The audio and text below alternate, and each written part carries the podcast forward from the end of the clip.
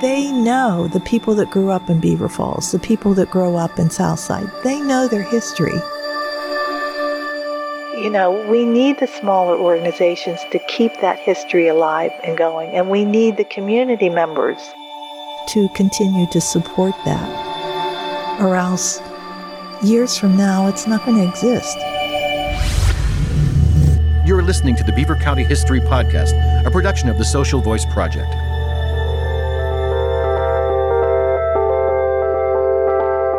What is history? Local history seems to be a straightforward idea. Yeah, that's a kind of an interesting science story. Thank you for having me on the podcast. This is one that I definitely enjoy that dives into local history. What is history? It's the history of a small, well defined area. History is his story. And it's also her story.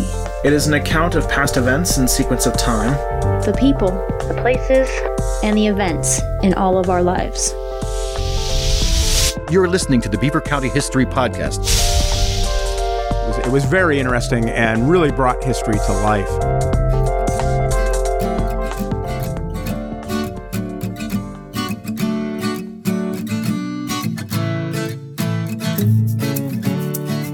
Welcome to the Beaver County History Podcast. This is new for us. We're actually doing an interview with a real person, and we have Brenda Applegate, who is you're the first lady of Beaver County history, I'd say. Would you say? Oh, there's probably people before me.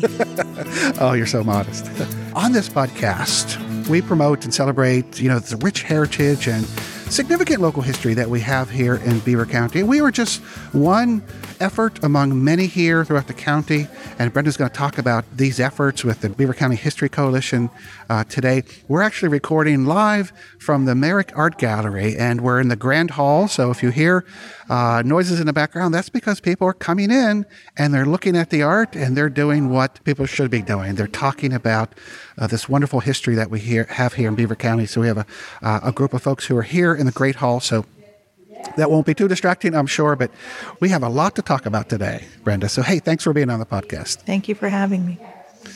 So, tell us a little bit about yourself. Myself, mm-hmm. I'm the executive director of Beaver County Historical Research and Landmarks Foundation. Um, my office is in the Vickery Mansion in Freedom. I was hired there in 1998, so I've been there a long time um, 20 years.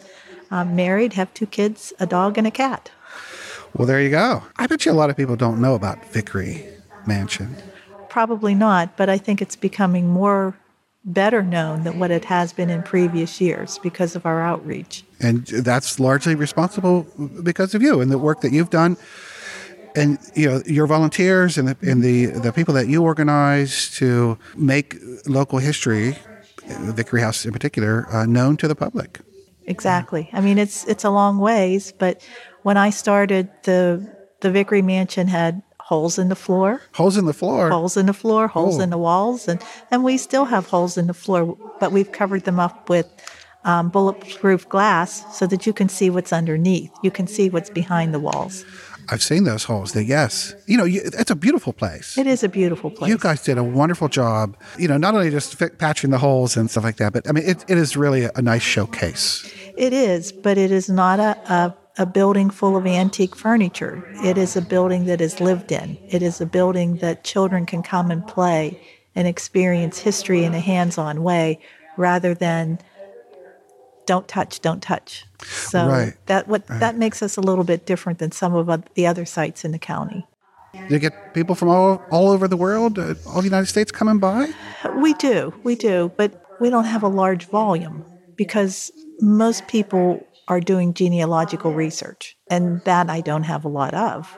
I have history books, I have reference books, but I don't have a lot of genealogy. So we send them to the like down in the bunker at the train station. Right, the bunker. Yeah. Yeah. yeah. When I was at uh, Rachel Carson the other week, we finished up recording and we were all packing up, and they didn't have open hours. And up the driveway comes this guy, two guys, and one guy comes up and he's is an Indian guy, like Indian mm-hmm. national, and he's holding his Texas state ID in front of him as he's walking towards me. And he says, I came here to see Rachel Carson. The story is he just got off the bus. Yeah. And he met a local guy at the bus station. And the local guy says, Sure, I'll give you a ride up there. So he just shows up. and Jeannie, who's the executive director there, she's like, Oh, oh, okay. So she ends up giving this guy who just came here, stopped in Pittsburgh just to go to Rachel Carson Yeah. uh, out of the blue. And yeah. So See, and we get a lot of that. How I interesting. Mean, I mean, I shouldn't say a lot, but some of our visitors are like that. They just walk in, they want to see something different, and you know, it's you never know. yeah, yeah. So Do you have people who uh, express a sense of disappointment, like, oh, I thought this would be something else, or uh, no, because first of all, the hole in the floor, you know, in the meeting room, that's impressive.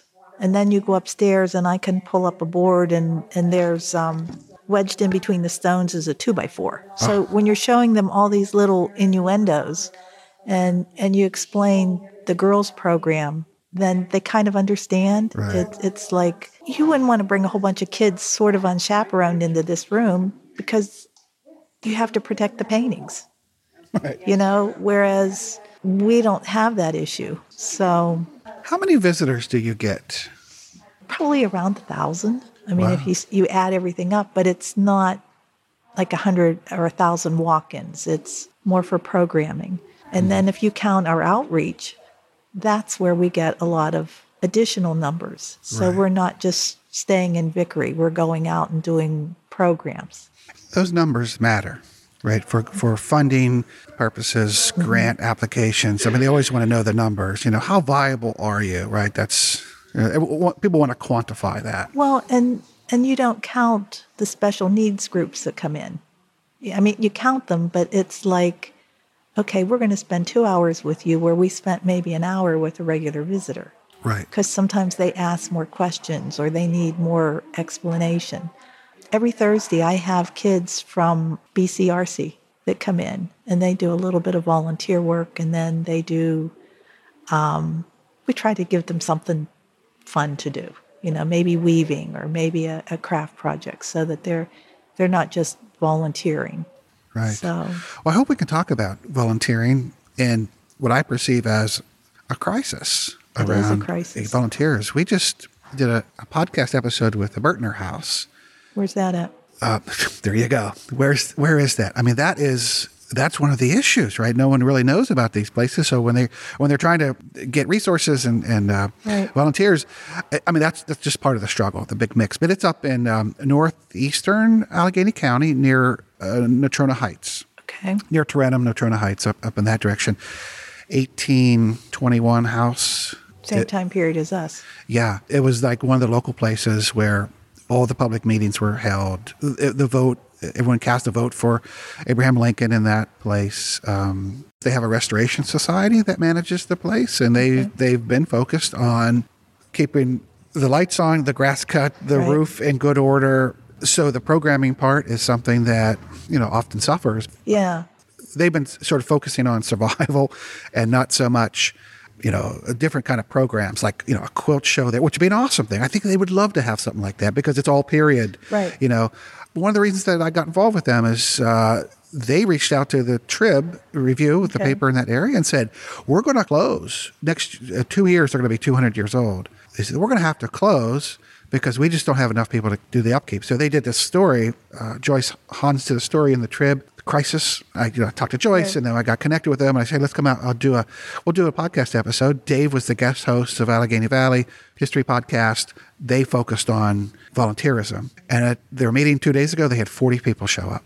I mean, like three or four to forty. Right? That's really good. You know, that's the kind of stuff that um, you know when we all sort of work together, we could. But the, the issue is very, very real so many places are facing just the, the consequence of maybe closing or just reduction of hours you know? I mean just down to nothing. One day a week uh, one day a month uh, you know that's how that's how it goes. But well, let's talk about what you're doing there at the beaver county historical research and landmarks foundation as well as the beaver county history coalition which is a broader effort to bring all these wonderful museums and local heritage societies together so we can all coordinate our activities and uh, support each other with our resources and so forth. And one of those activities, coordinated activities, is the Beaver County History Celebration Weekend, which is coming Correct. up, and we need to talk about that Okay. it's about food and It it is is about food. We all love food. It is about food. Um, There are 20 sites that are, are participating with us for the History Weekend, and each of them are focusing on something very unique about food. Food, how it was observed in Beaver County. We've worked very hard. It wasn't that easy to come up with ideas for the food theme, but each one is very unique. If you go to Air Heritage, which is in Chippewa, you're going to see a MKT 90. This is a field kitchen, and it was used during World War II in Vietnam. And what's the chances of seeing that somewhere? So you're going to be able to actually go there and see this kitchen. If you get down to Beaver, we're going to jump back to the Revolutionary War, and they're going to have part of their Revolutionary War regiment that will be serving stew. So that that's their aspect. A period recipe? A period recipe. Oh, that, for a large quantity. Oh, so they're going to have a big vat. They're right? going to have well, probably a big kettle. Yeah, Big kettle. Big kettle. Yeah. Yeah. Oh, wow. But then we can jump up to more recent times. So if you go to the Industrial Museum, and he's going to talk about McDonald's, how the McDonald's industry played out.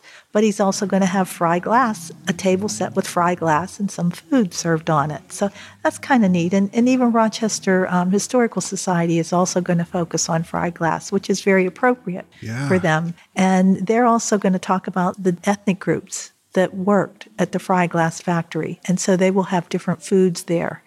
We'll go to the B.F. Jones Memorial Library in, in Aliquippa, and they're going to talk about ethnic food. Um, things like um, kibbeh, which is Lebanese, baklava, Greek, gnocchis and ravioli, which is Italian.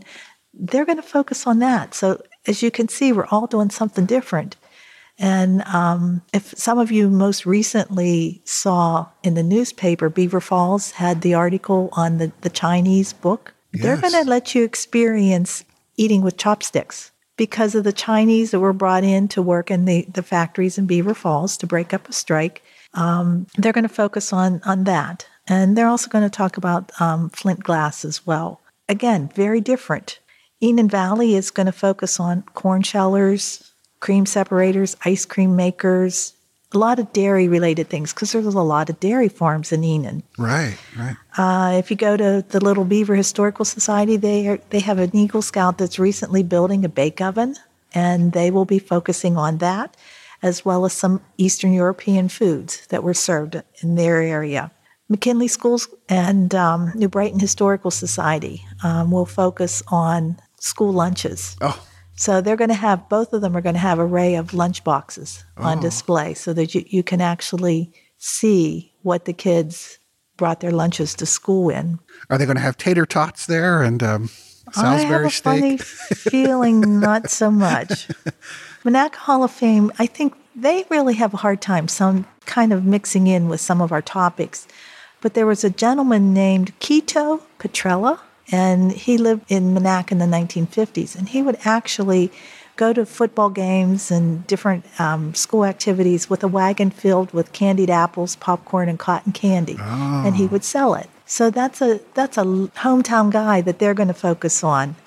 Old Economy Village is going to have a spring garden on Saturday, and then they'll focus on their bake oven and their community kitchen. That they have a lot of different foods going on. Um, we have one model railroad that's participating this year, and that's the Ohio Valley Lines in Ambridge. And they happen to have an H.J. Heinz train set. And so they're going to talk about all of the food that H.J. Heinz transported throughout the country. And they're going to use that with their model um, railroad display.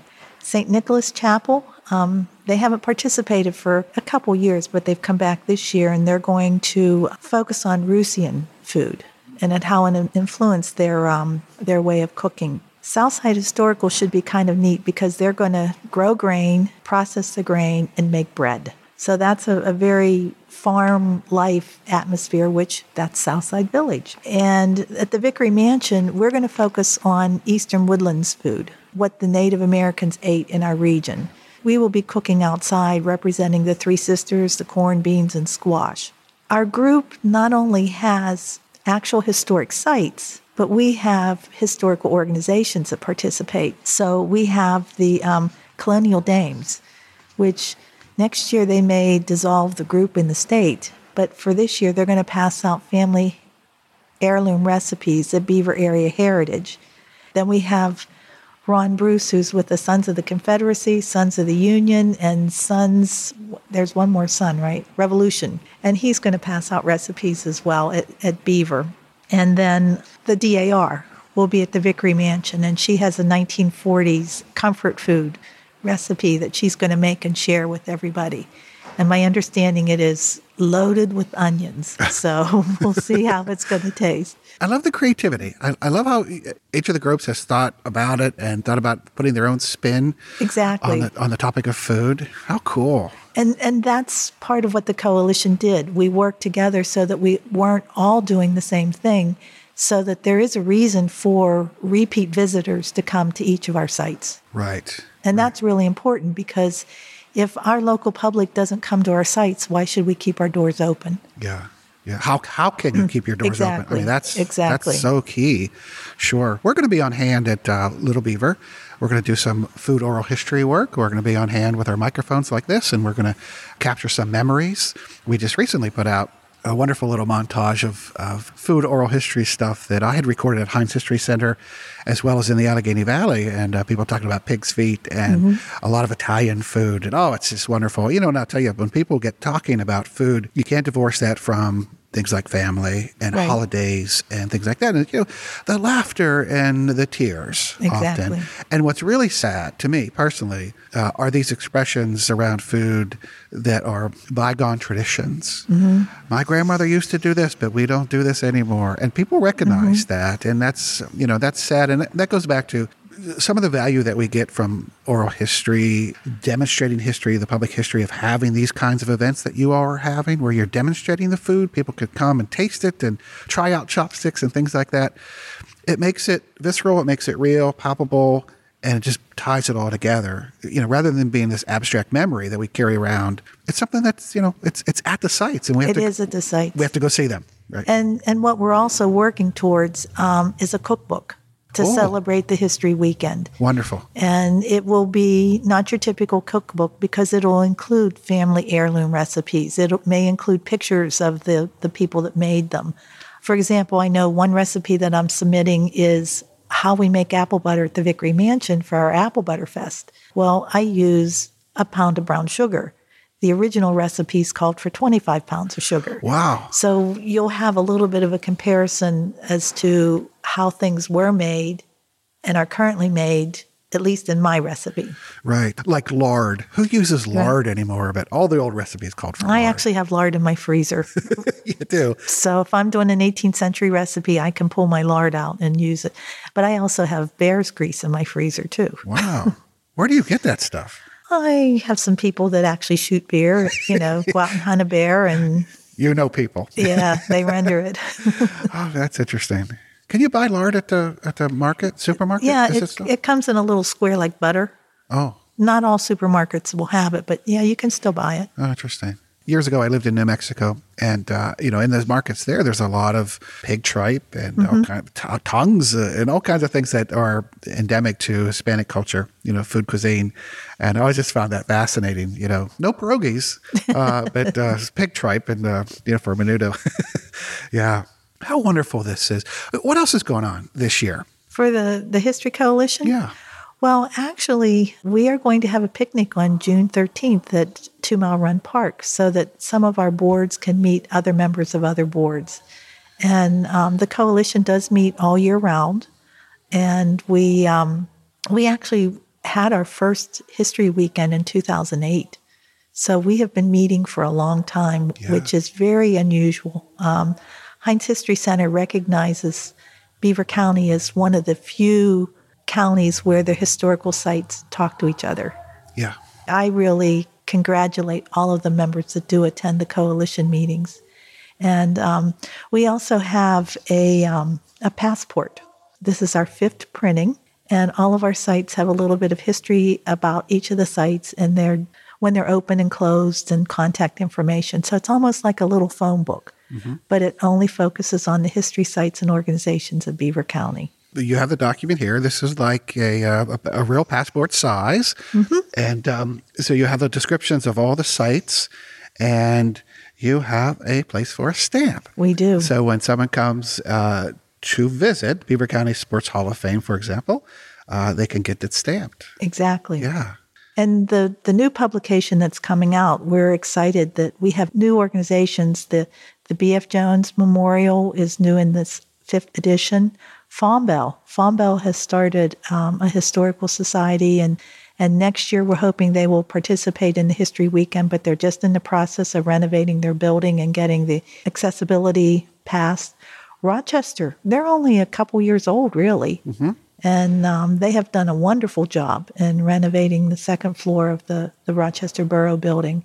They will be in the passport, and the Ohio Valley Railroad is a new organization. The other thing that's up and coming, New Brighton recently acquired a room in a building. So they are no longer going to be just an organization, they're going to actually have a site. Oh, wow. So they used to be here, by the way, I believe, Yes. in Merrick Art Gallery. Yes, Yeah. now they're going to get their own site, and, and that's exciting for them. Yeah. Um, when we printed our first passport in, in the year 2000, we had 15 sites, and now we have 21 sites in the, the fifth edition. So That's awesome. I'm really excited about that. How does one go about becoming an officially recognized history organization? Do you have to have do you have to be a nonprofit? Do you have to have some sort of charter, some sort of board?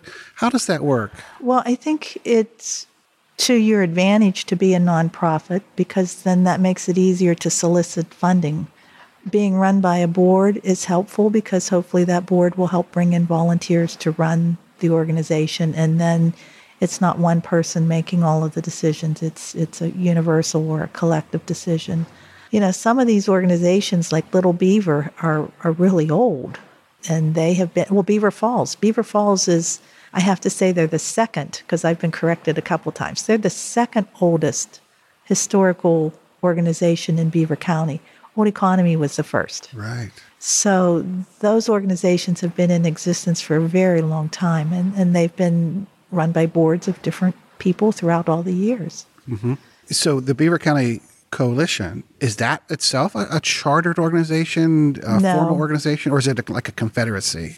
In um, in the year 2000, there was a group of people that celebrated our beginnings, Beaver County's beginnings. And president of my organization at that time was Sam Kovalenko, and he he wanted all of the organizations to step forward and to work together. And we had year-long events. I mean, we really did. We had a big event in the park in Beaver. We had parades. We had things in Midland to commemorate the, the bicentennial of Beaver County. Well, when he passed away, I kind of felt it was my personal obligation to keep those organizations united. And so in, um, I think it was like 2008, we started meeting and having meetings. And then I think about three years ago, we kind of officially formulated into the Beaver County History Coalition, which the umbrella is the Beaver County Historical Research and Landmarks Foundation. As the umbrella, I don't tell organizations what to do, but we do come together and collectively complain about whatever's going wrong. And as we've mentioned earlier, before we started taping, probably our biggest complaint about all of our organizations is the lack of volunteers. Mhm. Our volunteer population is getting older. They can't do what they used to do, and we're not replacing it with younger people to come in and help maintain the sites. Right. I think it's important to sort of preface this this way. There's an enormous need for volunteers because there's generally not sufficient resources for paid staff. You Exactly. know, like a larger Exactly. institution. So to keep these organizations running, the just materially, physically, and in terms of programming as well, there needs to be volunteers. All organizations seem to be struggling with volunteerism. Well, I can think of many of the sites that don't open in the wintertime because they don't have heat. Right. I can think of a couple other sites that they're scraping pennies to pay the electric bill and the telephone bill. Right. You know, that makes it really hard to run an efficient organization, especially when you're collecting things. A textile box can cost 36 bucks per one box. Mm-hmm. How can you properly store the things that you're bringing in, the artifacts you're bringing in when you can't pay your electric bill? Right. And my personal opinion is we need all of these sites. I can't be the keeper of everything in Beaver County. The Vickery Mansion is not big enough. Right. They know the people that grew up in Beaver Falls, the people that grow up in Southside, they know their history. I grew up in Ohioville. I don't know the history of, of Ambridge from one side of the county to the other. So, you know, we need the smaller organizations to keep that history alive and going. And we need the community members to continue to support that, or else years from now, it's not going to exist. That's the reality of it. I mean, it, in the starkest terms, if local history is not supported by the public, not supported by corporations, government, mm-hmm. not supported by visitors who come, sign those books, drop a few bucks in the little, you know, the till, buy merchandise. Right. The reality is, yeah, people won't have money for the light bills. They won't have money for proper curation. Correct. Uh, materials and so forth. And so, you know, we're sitting here in the main gallery of Merrick, and I'm looking at all these paintings that are 18th century, 19th century wow, what it must take to upkeep, well, to ensure for one, but also to upkeep all of this work, all these artifacts that we have in our different organizations. If we cannot do that, the alternative is they fold. Exactly. They fold. What would happen to Merrick? Well, these paintings would probably be sold off at mm-hmm. auction. Almost all of the uh, artifacts around here would probably be able to be sold on eBay, right? Exactly. No, we don't want that to happen. No, we don't want that to happen, but that's that's a reality what do you do with all these things that you've collected? It's important. I mean, uh, one of our sites has a mold issue, and of course, they don't have money to remove all the mold. And you know, what impact is that going to have on their future collection? Right. And and and you're right. We do have companies that will donate. They ultimately give it to the larger societies that have more means to promote their involvement.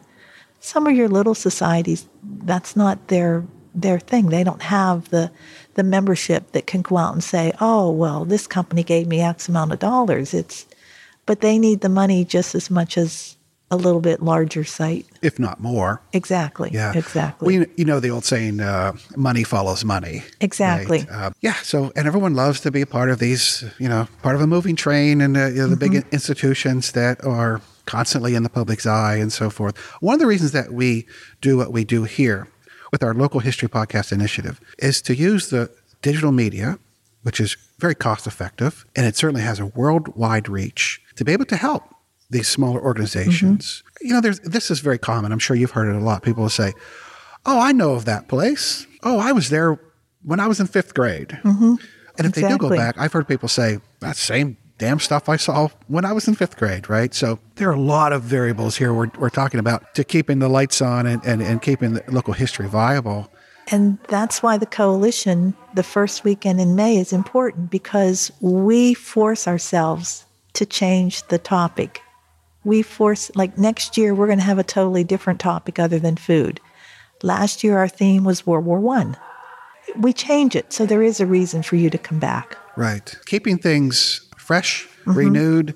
I mean, history renews itself. You know, history is mm-hmm. constantly changing, evolving. You know, I always like to say history is now. So every day is a new day, um, which will tomorrow be our past, right? So keeping it fresh, as they say, is very important. I think that one of the major obstacles that we all face is just this ability to engage the public in today's terms. Mm-hmm. Young kids today have very different expectations visiting a museum today reading, forget about it, right? As they say. A lot of people say, ah, kids don't like to read How stuff. about writing? writing? You can't read writing now. That's right. That's right. But, you know, kids uh, who are growing up uh, with their smart devices on the internet, they have expectations that history will be presented in these ways that are sort of similar right? right? Through the small screen uh, with production values, things like that. I mean, you know, I always say that um, if you can educate, entertain, and inspire, mm-hmm. uh, you've got someone. You know, I mean, you learn that in teacher training, you know, first day. That entertaining part, that's the that's the weirdest part of that, right? So what do you have to be a performer? Do you have to have all these bells and whistles? Do you have to accommodate the young generations today, you know, with with all this media business? Do you do you think that's necessary? Well, to a certain extent, yes. But on the other hand, I have to say at, at the Vickery Mansion, we have a girls program. It's for ages 7 to 14, and it focuses on different eras, every almost every 20 years. So when the girls come in, they dress according to that time period. They cook, sew, do a craft, taught a dance, and then they have to eat the food that they made. So we average 24 girls a month and they're coming from the tri state area. They're not just coming from Beaver County. It, it's a hard program. Sometimes we spend 20 minutes teaching the girls how to tie a knot. The parents are pleased that we're trying to teach these kids some, some basic skills that they had while growing up. Right. And what you're talking about there is experience. Exactly. It's historical experience, right? So instead of coming in and looking at a text based exhibit on how clothing was, right? Kids get to put on the clothing. They get to put on the clothing. And they get to fool with the knots and they get frustrated and, and all that sort of stuff. I mean, that's just. Or you learn to bake a cake from scratch, whereas when my sons were in high school, they used the microwave. Yeah, right, right. So you know, it's it's it's different. And I think when you visit our all of our county historical sites, they're trying to do a little bit of that. Yeah.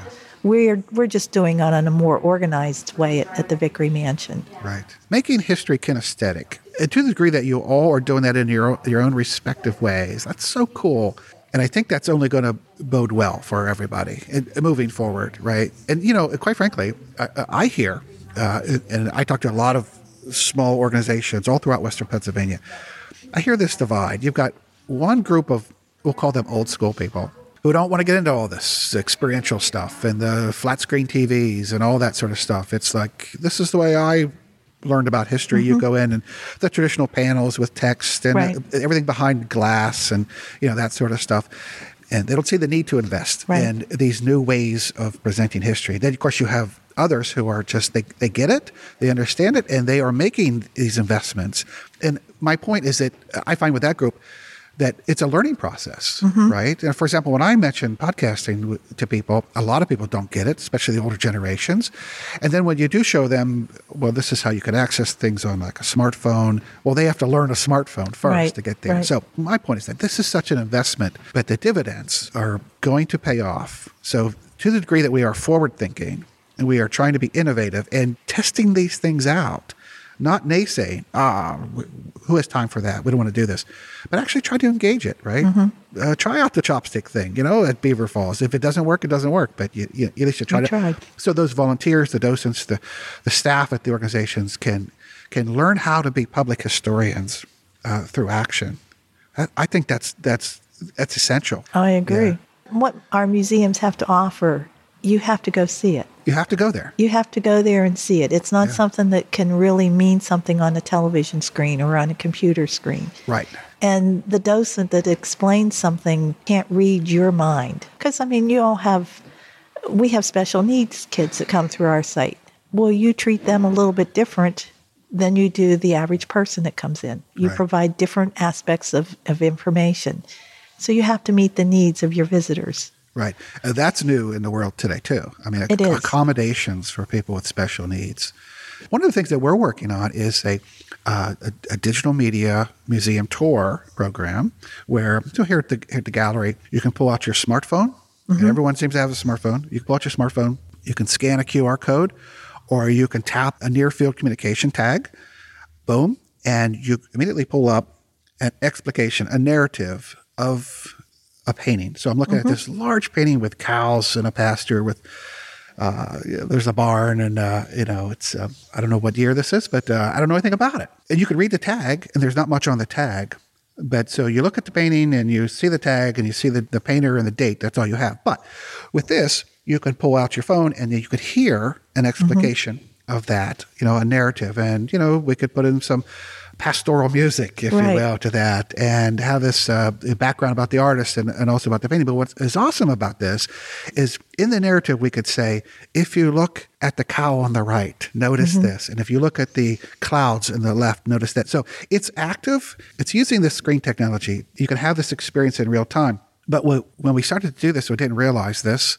So if someone is visually impaired, they mm-hmm. can experience that painting. If someone is hearing impaired, they can read the text. And these are very short narratives, two minutes, three minutes, but they can read that. So here we realize that we can accommodate special needs people with this technology, but none of it really replaces coming in and standing before well, this. And you're planning on doing that with our 100, well, not 100, uh, let's say I have 108 blue and yellow markers in Beaver County recognizing historic landmarks and you are going to put QR codes on some of the markers in Darlington, from what I've heard. Right. We're developing a project where we take the digital media coding out to these markers so someone can walk up, they can read the sign, but they can also access a, um, a richer explication Exact- about that. exactly. Yeah. So we're piloting that. And to, to bounce off of that and to go back to our volunteers, as as you're moving into technology and we have 108 signs in Beaver County and a lot of other museums and we have seniors that have to have senior projects. This is a good way to tap into a younger generation that is more technologically oriented and could get involved with things like this. Right. I mean, I'm not saying you need to do that or not. I'm just saying that it's a good way for a younger generation to educate us older people and to for us older people we don't have time to do all of that because we're too busy running a site Right. but somebody younger could come along and say hey i'd like to do that i'm going to do that for the signs in the south side district Exactly. Yeah, we have a need for volunteers to help us with this um, this aspect of public history that that we are developing here, which is, you know, it's so different than what you guys do. I mean, you guys are really brick and mortar, and we are. We, we live in the digital space, Right. You know, with all this stuff. So the recording that we have here will be accessed online. The tours accessed online, all that sort of stuff. They're two worlds, but certainly for the future, they have to come together. They do. And they are coming together. If you look at the major world class museums, art galleries, they are all integrating digital media with their brick and mortar programming. There are pros and cons to all of it. There are excesses to all of it. Right. There are limitations to all of it. You know, I don't think for a minute that anyone can get a viable experience looking at this big painting on this little screen. Right, You right. got to come here. You got to look at this. Right. Your head has to move back and forth. Your eyeballs have to move back and forth. You have to see the cracks in the painting yeah to get it. You know. well and not only the painting but look at all the ornate framing around it i mean that tells its own story in itself Oh, totally, totally. Every one of these, there's a there's you know there's the painting, there's the content, but there's a story of the story mm-hmm. that we have, and the frames included. I'm I'm sure a lot of people don't know that that a major art museum in New York City purchased a lot of frames that Merrick had for their own collection. I mean, the frames were valuable to them, mm-hmm. the frames mm-hmm. themselves. Uh, you know, we can go on and on about about all this. And, and so when someone comes to the Vicary Mansion or they go to Southside and they see the sheep shearing, what do you want to be the overarching takeaway for the public when they come and they visit the sites, they come to your events, they go to your website? Really, what's the, the top order takeaway that that you hope that people have? I guess the, the most thing that I would like people to feel, visitors, that they were welcomed. That they were welcome to come into the door, into the, the, the grass grassy lot.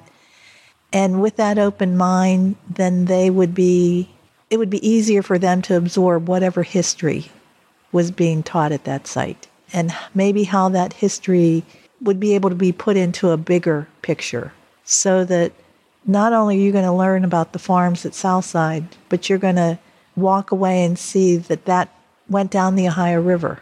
It just didn't stop at Southside, that some of that produce was sold down the Ohio River, or like the, the model railroad, the, the connection they had with Heinz. We're not isolated. We're just a small part of a big picture. And if you can walk away with the appreciation of whatever story was told at that site, it may open your eyes to going to another site and seeing what they had to say. You know, the Underground Railroad was such a big part of our community. And we can document Darlington, we can document New Brighton. We also have sites in, in Bridgewater that we need to document. So we've got this trail going, and that's going to bring in outsiders that are going to experience our quaint little life in Beaver County. We recently marked five signs in Beaver County for the Lewis and Clark Trail. We marked one in Elizabeth, and this summer we're going to mark one in um, on Mount Washington. It follows Lewis's journey.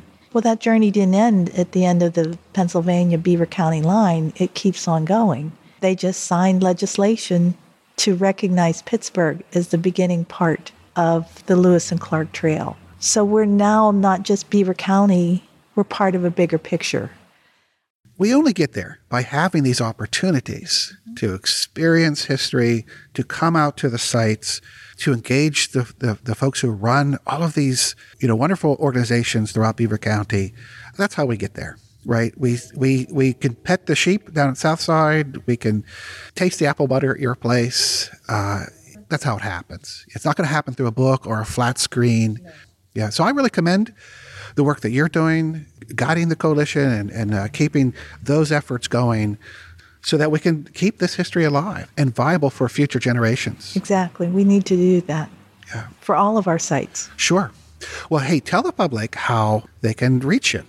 You can reach me online, B C H R L F dot org or 724 775 1848. And you're also on Facebook. We're on Facebook, yes. Yeah, so you're, you're into social media. Brenda, thank you so much for being on the podcast. We hope to have you on again. You're always welcome. So thank you so much. You're welcome.